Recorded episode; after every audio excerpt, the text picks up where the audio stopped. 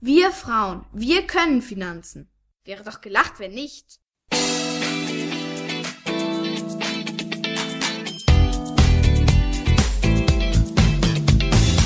Das ist der Podcast der Geldfrau. Für alle, die mehr von ihrem Geld wollen.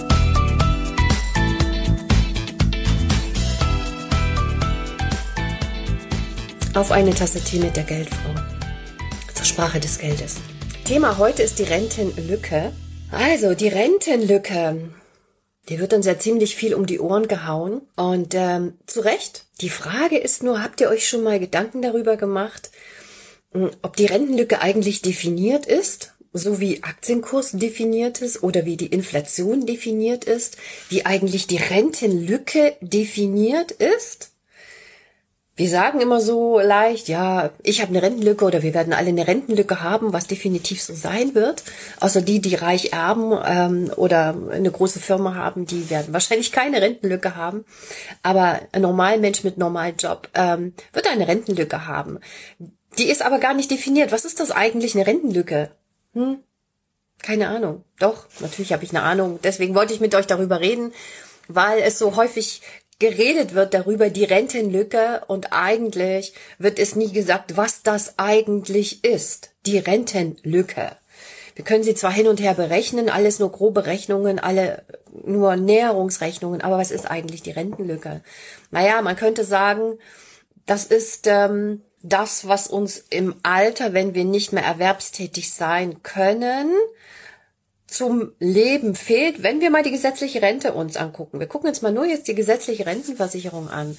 Das ist das, was uns fehlt an der gesetzlichen Rente, so dass wir so normal leben können, wie wir jetzt leben oder leben in der Zeit der Erwerbstätigkeit. Also es ist quasi die Lücke, so definiere ich das zumindest, quasi die Lücke, die die gesetzliche Rente lässt, zu dem sagen wir, letzten Erwerbseinkommen, was wir haben.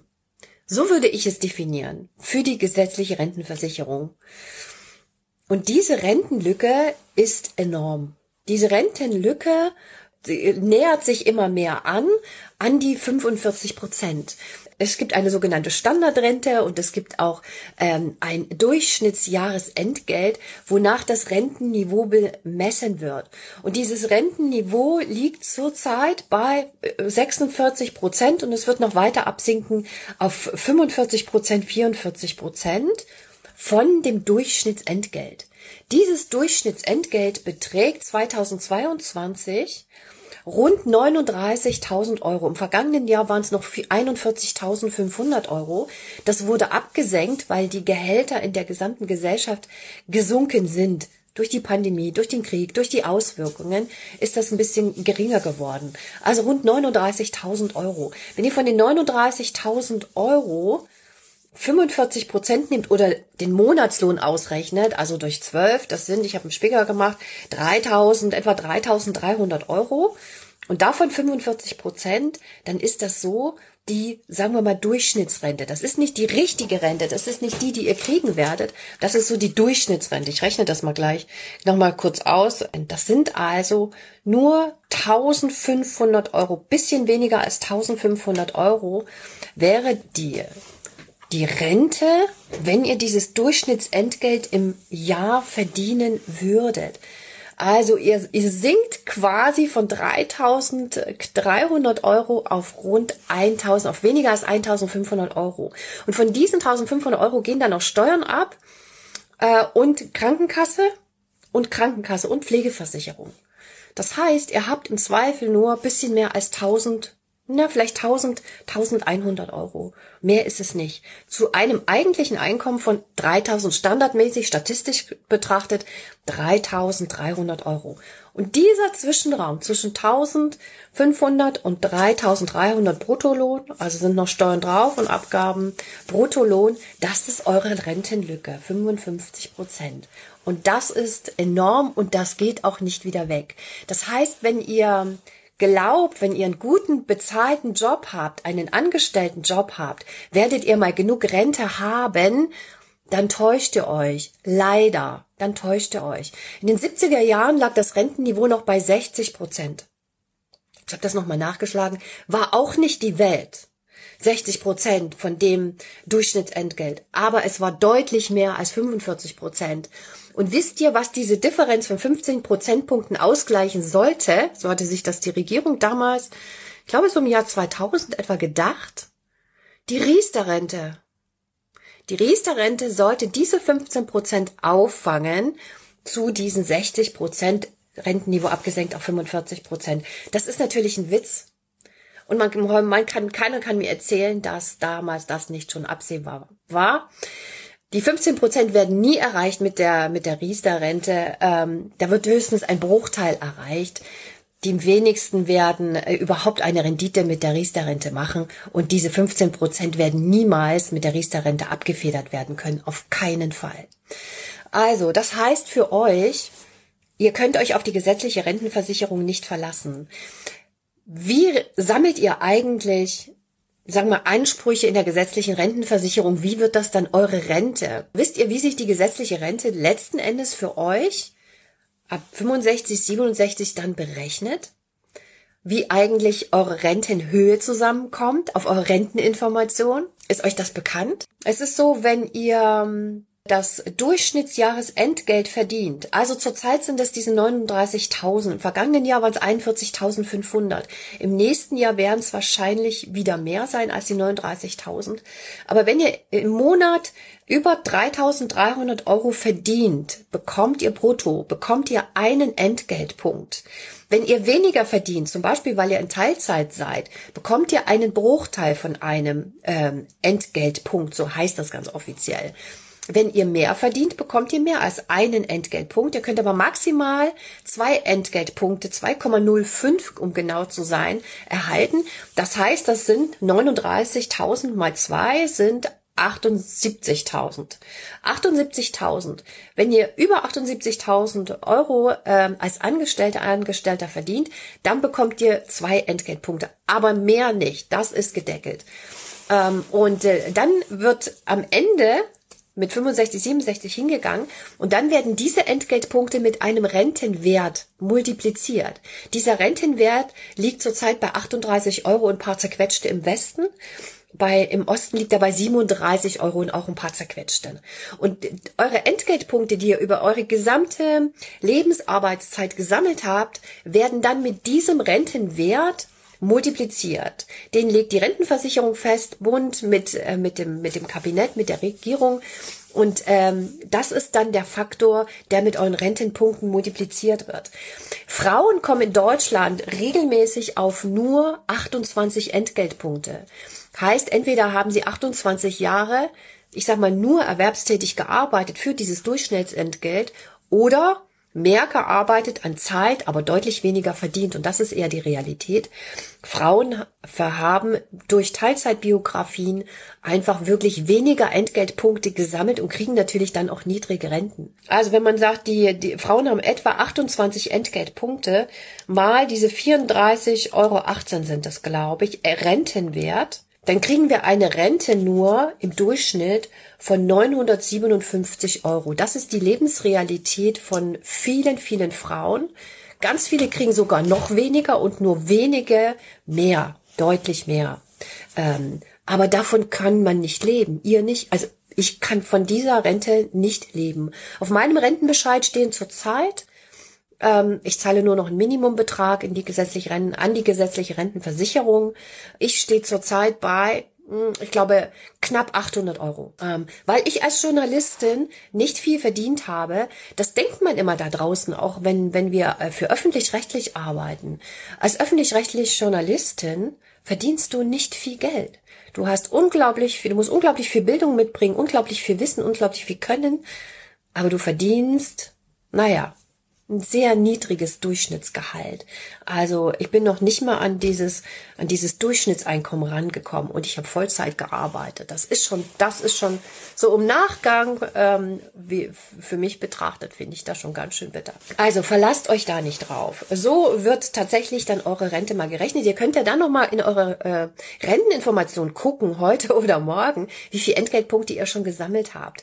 Heißt für euch, damit eure Rentenlücke möglichst doch klein bleibt hohe Gehälter, damit ihr wenigstens das Durchschnittsentgelt und darüber bekommt, wenig Teilzeit arbeiten, und erwerbstätig sein, um Ansprüche in der gesetzlichen Rentenversicherung tatsächlich auch zu sammeln.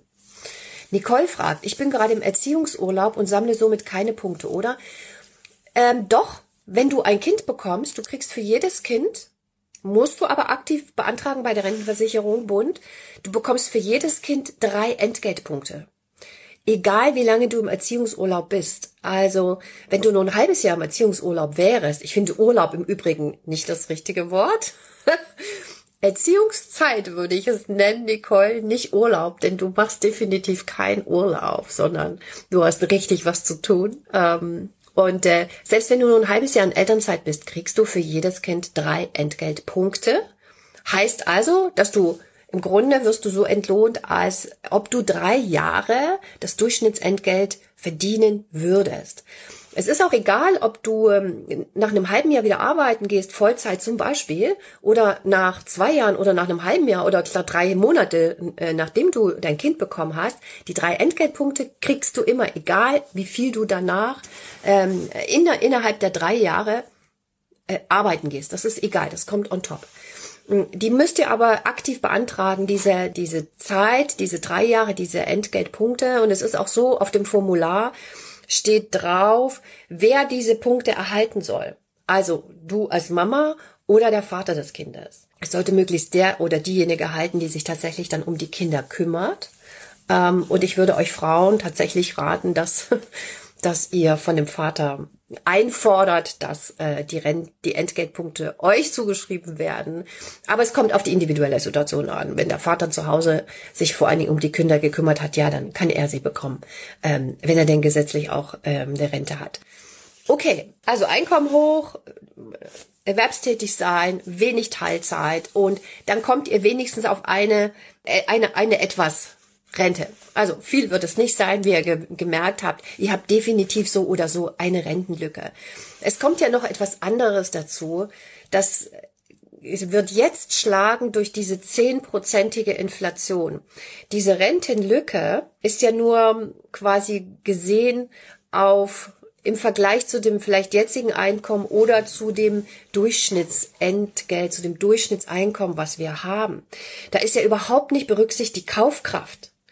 Die Kaufkraft war beispielsweise von den 3.300 Euro vergangenes Jahr Kaufkraft zu heute. Heute ist die Kaufkraft bei dem, bei dem gleichen Einkommen ja niedriger wegen der Inflation, weil viele Dinge eben deutlich teurer geworden sind.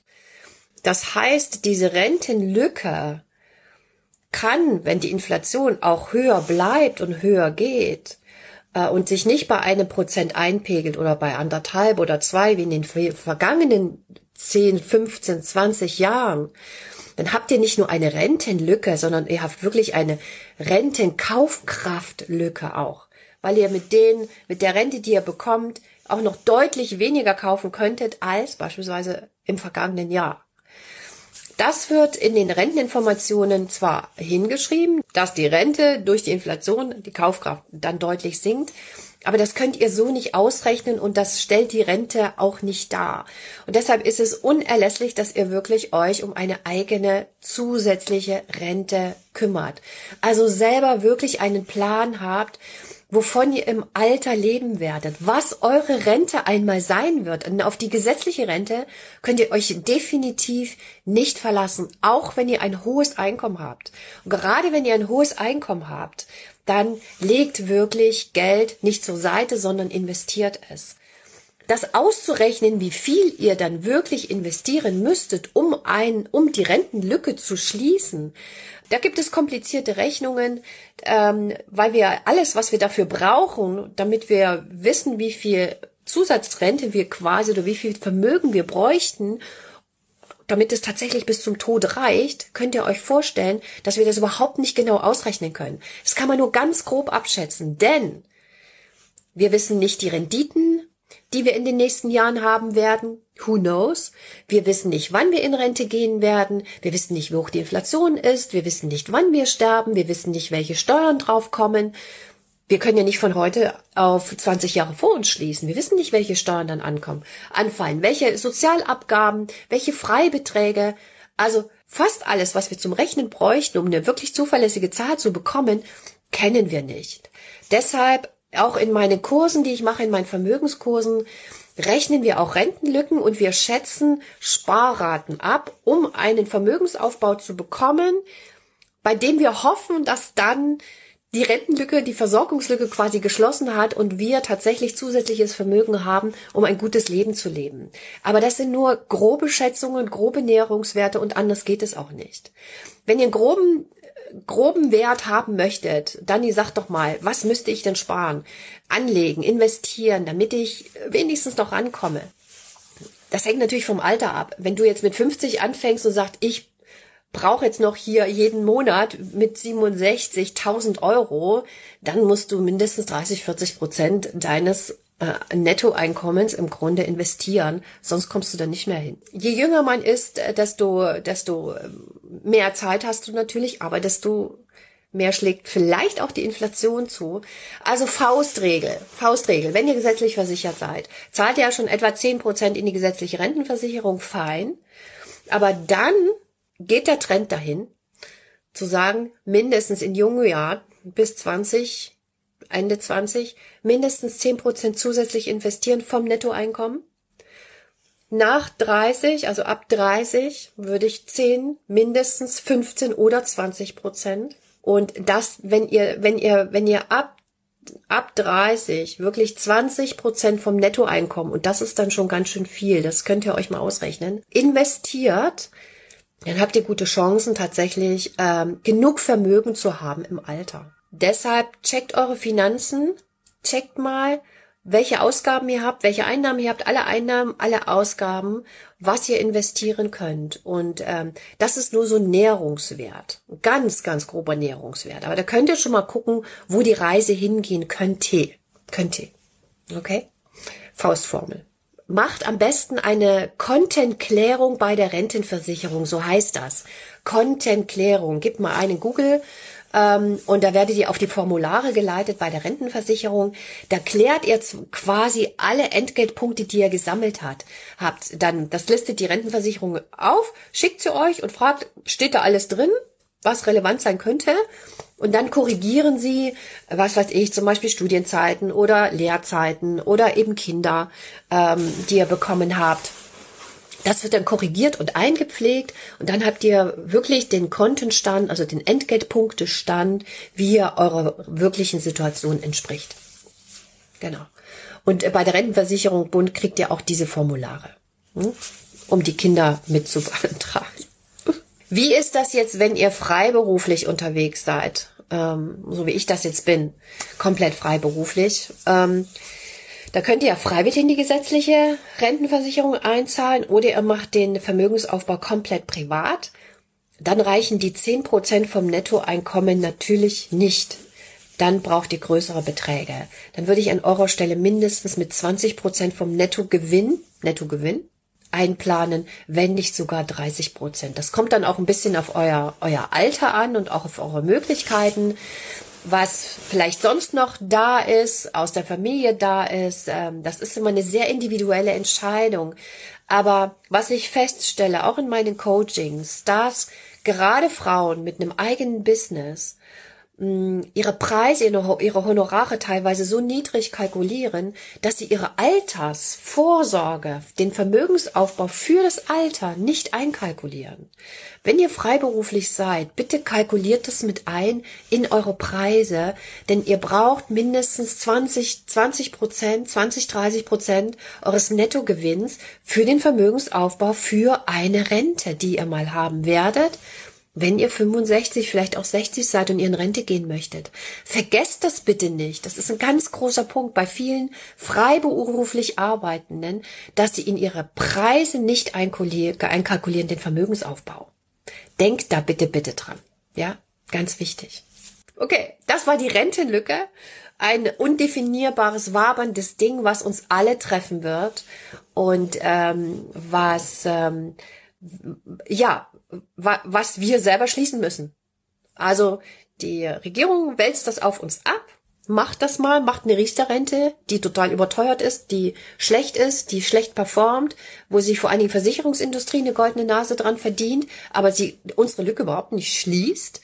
Und dann macht bitte noch zusätzlich was. Das ist immer mein Kritikpunkt auch daran. Die Regierung verlangt von uns, ja macht mal, baut mal privat was auf.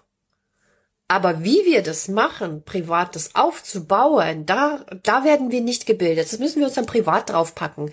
Und die Regierung, wir können es noch nicht mal steuerlich absetzen, großartig. Diese Kosten, die wir haben, wenn wir uns bilden, um eine eigene Rente aufzubauen. Da müsste ich mal zu einer Bundestagsabgeordneten oder Abgeordneten gehen und sagen, hier, so geht das aber nicht. Wenn, wenn dann wenigstens steuerlich diese Kosten ansetzbar sein sollen. Das ist nämlich auch nicht passiert. Ist vielleicht auch mein Plan. Okay, also, das war die Rentenlücke, die Rente. Und ähm, ich hoffe, es hat sich für euch einiges geklärt. Und äh, checkt mal wirklich alles, was ihr zusätzlich schon an Vermögen aufbaut, aufgebaut habt, damit ihr einen Plan euch zurechtlegen könnt, um vielleicht noch ein paar Lücken aufzufüllen, weil ihr habt noch 15, 20 Jahre, 15 Jahre, 10, 15 Jahre, tatsächlich, wo ihr noch investieren könnt und euch noch was aufbauen könnt. Denn es ist ja nicht so, dass wir mit der Rentenzeit 65, ich habe das schon mal gesagt, 67, ihr alles Vermögen, was ihr zum Beispiel in Aktien-ETFs angespart habt oder investiert habt, ihr müsst ja dann nicht alles verkaufen. Ihr verkauft ja dann immer nur so kleine Bestandteile, eben das, was ihr benötigt, in, nach einem ganz bestimmten Prinzip. Das heißt, ihr habt tatsächlich nach vorne raus noch mehrere Jahrzehnte, auch die ihr jetzt schon um die 50 seid. Ihr habt nach vorne raus wirklich noch mehrere Jahrzehnte. Das heißt, denkt nicht, dass das für euch zu spät ist. Für die Jüngeren ist es natürlich einfacher, die jetzt in ihren 30ern sind, mm, die haben einfach noch mehr Zeit, tatsächlich das Vermögen aufzubauen und müssten auch nicht mit so, mit so 20, 30 Prozent hm, Nettoeinkommen, ich weiß, das ist echt eine Zahl, aber ähm, das geht dann schon so in die Ecke, wenn, wenn ihr noch nicht so viel Rente aufgebaut habt und da noch aufholen wollt. Die Jüngeren um die 30, die müssten eben noch nicht ganz so viel zur Seite legen und investieren. Okay, also dann alles Gute. Tschüss. Das war der Podcast der Geldfrau. Für Sie von Dani Parzu. Für alle Frauen, die mehr von ihrem Geld wollen.